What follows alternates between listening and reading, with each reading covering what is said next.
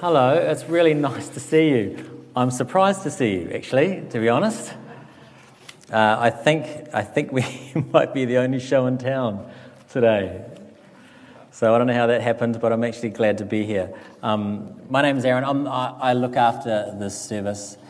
And uh, if you're a visitor, so we have four different services, four different services we cycle through over a month. So we do morning prayer, twi- uh, evening prayer twice, do communion, and we do a service called Compline, which I absolutely love. And it seems very appropriate to me that the final service before we take a break uh, is the Compline service because we get to pray these wonderful prayers, um, prayers like this right at the end that Bree will lead.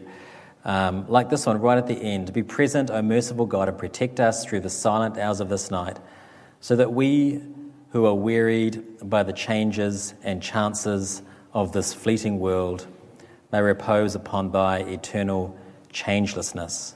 Through Jesus Christ our Lord. Amen. Isn't that wonderful to be able to pray that tonight? I certainly think this whole COVID 19 business has uh, the difficult gift that it has given us is to expose the fragility of humanity and our institutions. And uh, fortunately for us, it's not, that's not all we got going in our lives, is it? And this passage is going to talk directly to that, I think. So let's get into it. Oh, it says here, good evening, everybody. So, good evening.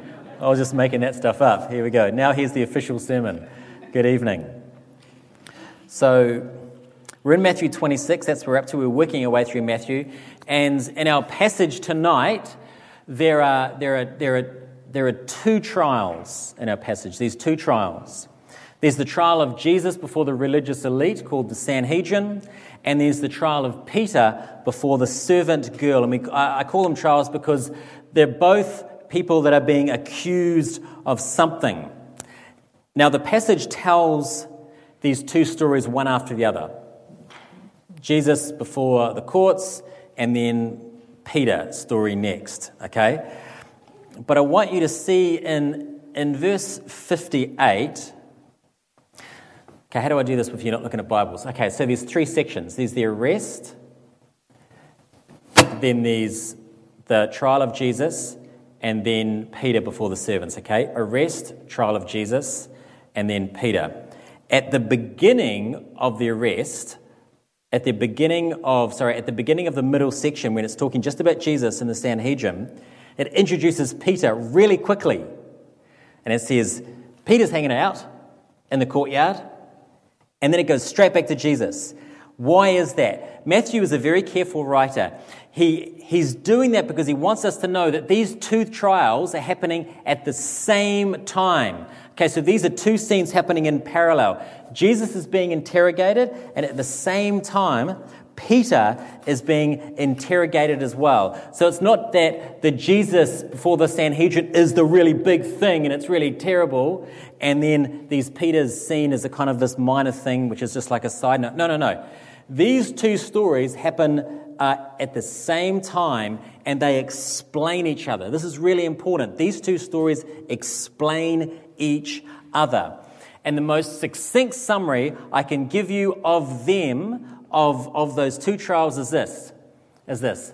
We will fail. there you go. There's your positive message for you. We will fail.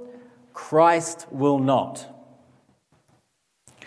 Okay, that's it we could go home now because basically that's the whole sermon, but I wrote down a whole lot of other stuff, so I'm just going to read it. So let me say that again. We will fail.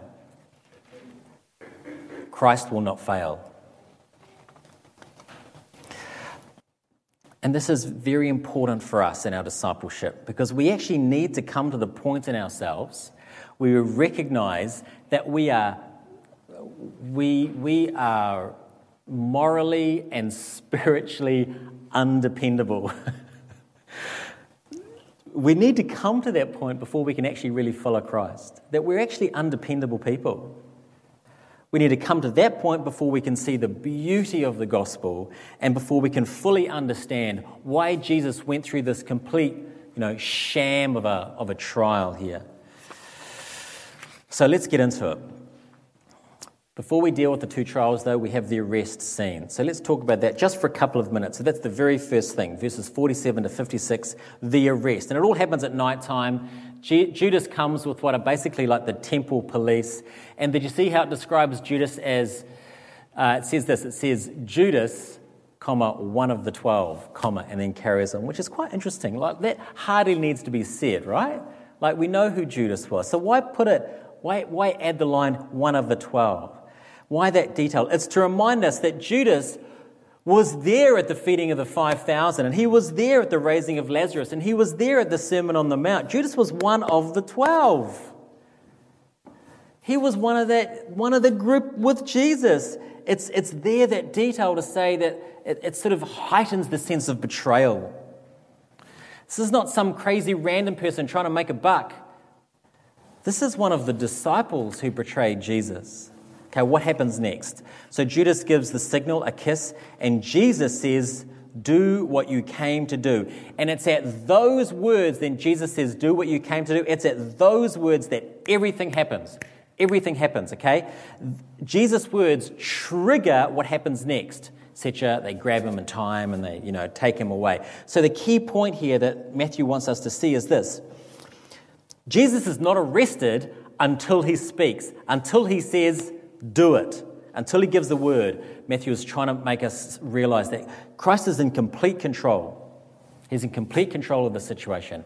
And then we have this sort of this um, fairly ineffectual show of force by Peter. He cuts a guy's ear off. He was probably aiming for his head. But, and there's things to say about that, but we actually, we're going to move on. And Jesus' response is great to Peter. Verse 53 Do you think I, could, I, I cannot appeal to my Father and he will at once send more than 12 legions of angels. So this is what he says to Peter. He says, Peter, don't you think I, I could stop this if I wanted to? Like 12 legions, that, they, would have understand, they'd have understood what that was. 12 legions is like 72,000 beings. It's 72,000 angels. When the Romans uh, just took out Jerusalem, invaded Jerusalem and just took it out, destroyed the temple, they only needed five legions. Peter says, Peter, Jesus says, Peter, Peter, Peter, you've completely misread the situation. I'm in control here. I'm being arrested because I choose to be arrested. I'm being arrested because I refuse to prevent it. He's in control. Jesus goes on to say that this was because Scripture will be fulfilled. So Jesus is just going along with what the Lord has said to do. And if this is helpful, if you need a visual image, you know the, the, the Death Star trench run at the end of Star Wars A New Hope? You know what this is? Okay. So the trench is like the will of God. And just stay with me. This is fantastic. I spent a lot of time on this. All right. So you stay in there. This is what Jesus is doing. Jesus is holding himself to the narrow, this narrow trench, this narrow channel of God's will. In great humility, moment by moment, choosing God's will over probably uh, the humanity of Jesus, which says escape, avoid pain, etc., etc no matter how hard it is, no matter how difficult it is, no matter how unjust it is, I'm going to stay in the narrow channel of God's will. Now, again, there's lots more to say here, but we've got to move on because I want to get to these trials. So the scene ends, this first scene ends, the first scene ends with it says, All the disciples flee, get out of there. Okay, the trial of Jesus. So we're at the house of Caiaphas. He's there with a crew of folks, and they are the who's who of Jerusalem. It's the most, it's the cleverest people, it's all the major donors, it's the finest people in the city, and, and they want Jesus gone, and they're in his house, and it's a trial ish. I say ish because it's, it's, it's lots of irregularities. For example, they're having a trial in the middle of the night. There's no cross examination of the witnesses. I read a lot of stuff on this, how, how sketchy the trial was. It's all very dodgy. Verse 59 Now the chief priests and the whole council were seeking false testimony against Jesus that they wanted to put him to death. So there's no interest in justice, which is why they had it at night and they didn't allow cross examinations, right? They just want Jesus dead. And they're trying to find people to tell lies about Jesus so they can kill him. And their problem is this they can't find liars who agree with each other. So they've got people coming and saying things, but they don't agree with each other. So that's problematic. At some point, one guy says, Jesus said he would destroy the temple of God and rebuild it in three days, which is kind of a garbled version of something that Jesus did say. And they're thinking maybe we can get him on terrorism charges, maybe, but Jesus does not respond. Again, he's just, he just allows this thing just to keep rolling. The religious elite are very frustrated. Eventually, Caiaphas just throws this this crazy question at Jesus, this crazy question in verse 63. And the question has the sense of this He says, You're not saying that you are the Christ. Like, this is kind of like, so I've been learning about American football, Hail Mary pass. You, you know, you've got, you've got nothing, you don't know what you're doing. You just throw the ball as as long as you can and hope somebody's going to catch it. This feels like a bit of a, it's really inappropriate actually as I think about it. Um, but, but like, uh, um, I'm trying to learn North America. So it's like, I'm just going to throw this thing out there and just see what happens with this question. So Caiaphas throws it. You're not saying you're actually the Christ, right? The temple thing is bad, but you're not actually saying you're the Son of God. See, the high priest is thinking, no one on the planet is going to say yes to that question. But Jesus says, yes, what you have said. And then he adds this line. He says, From now on, you will see the Son of Man seated at the right hand of power and coming on the clouds of heaven. There's, there's a lot in there, and it goes back to Daniel. And, but I'm going to move on and just give you this at 40,000 feet, okay? What Jesus is saying there is you guys think you're in charge, you are not. And then he basically says, I'm not going down here because of some tricky, you know, shammy sort of trial. And I mean, if you think about it, Jesus actually gives them the evidence to get himself killed, right? He, he actually gives them what they need to get himself. He incriminates himself because this is God's plan. God's plan was for this to happen. And then he says to them, I'm incriminating myself, and basically you'll see me at the right hand of power, meaning one day this ridiculous trial we're having will be reversed. And one day you will be standing in front of me. That's the sense of the interaction there. And this is music to the ears of Caiaphas because he doesn't believe a word of it. He doesn't believe a word of this. But now they have Jesus for a case of blasphemy. They tear their robes to show how, you know, agog they are, which is a great word. We are agog, you know. And, um, uh, and then it's just awful. And then it's quite hard to read. They beat and they spit and they, they mock Jesus. Now, again, why is Jesus going through all of this? It's the will of God and because people are precious to him. We are very precious to Jesus. People like us who are morally and spiritually completely undependable. Which brings us very nicely to the trial of Peter, which is verses 69 to 75. So, juxtaposed to Jesus, facing down the most powerful Jewish court in the land, we have Peter being interrogated by probably like a you know 12 year old servant girl. And the, the, the, passage wants us to, to note this contrast. But you'll see there's no judgment in the passage. Matthew doesn't write and here's stupid old crazy old cowardly old peter here he is embarrassing himself again can you believe this guy it doesn't say that it just yet It's so brutal, isn't it? Just in the retelling, just in the plain retelling of it. It's very brutal. Okay, so let's get into it. So, so there would have been a house where they're doing the trial, and there would have been a big courtyard, and Peter's sort of lurking around this, this courtyard of the high priest, seeing what's going on.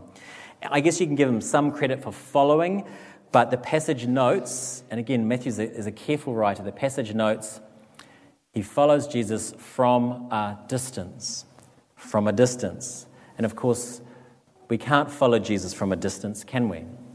We cannot be just spectators of Jesus from a place of comfort and safety, although it's quite tempting to do that.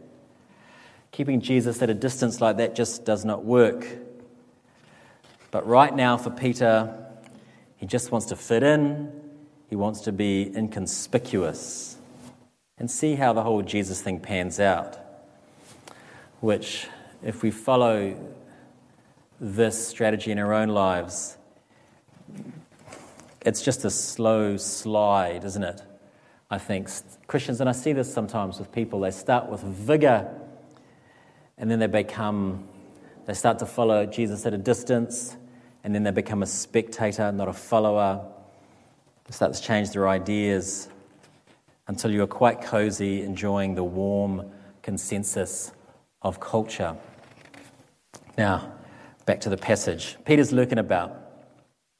And I think he's a bit taken, off, taken back by this girl who just comes up to him, a servant girl, who was no threat to him, and says, You were with Jesus, weren't you? And he sort of stammers out this response. It doesn't make any sense. He doesn't deny it. He just sort of says, I don't know what you're talking about. Like he just doesn't know what, what to say. I don't know what you're talking about, you know. So he moves, he physically moves somewhere else. And then another servant girl says the same thing, but this time it's an out and out denial.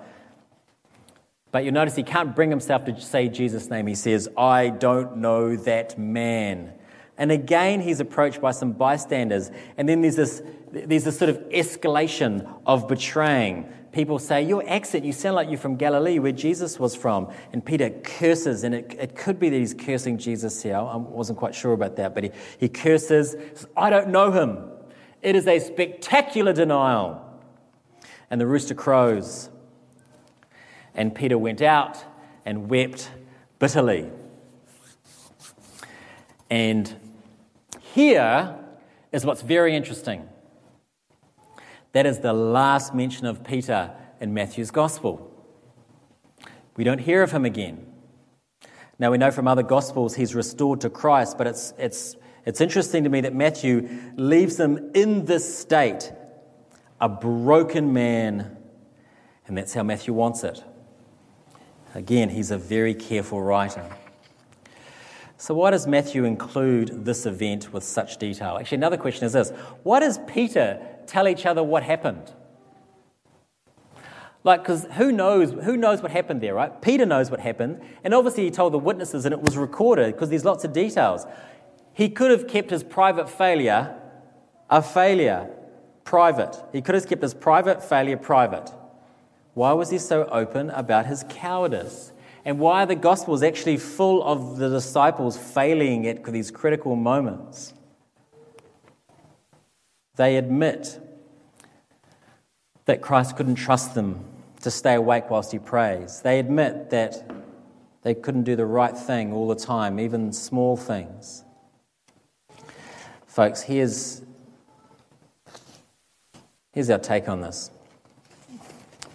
In order for Peter to become the great leader of the church, which he was, and a mere two weeks later, he's preaching up a storm and, you know, like just charging for Jesus, like just a couple of weeks later. In order for Peter to be the great leader in the church that he becomes, he needs this moment. He needs this moment because it's in that moment all his bluster and spiritual pride dies. All that posturing, all that I would never betray you, Christ. Maybe all these other folks, but I would never do that. I'm Peter, I'm the rock. All that posturing dies at that moment when the rooster crows. And we all need this moment. We all need this moment to be followers of Christ. Christ can't trust his disciples to stay awake whilst he prays in the gardens. Christ can't trust us to pray daily. He can't trust us to do the right things all the time, even small things. He doesn't trust us to do that. But we can trust Him and we can trust what He has done. Remember the big picture again, okay? Peter's trial happens at the same time as Jesus' trial. And they tell us Christ was faithful to his mission. He did not walk away from what God had done, what God had asked him to do. Peter failed. Christ is faithful, we are not. That is the big message. As I said at the start, these parallel stories, they explain each other. We must see ourselves in Peter, and we must see Christ's unswerving commitment to save us. And we must anchor our lives to that, not to our ability to pray every day or always do the right thing. So I'll say this again as simply as possible, then we'll finish. Christianity is for failures. It is for people who know they can't save themselves. It is for people who see how deep and wide and high God's grace is and who recognize what Jesus went through to save us. This is the gospel. Amen.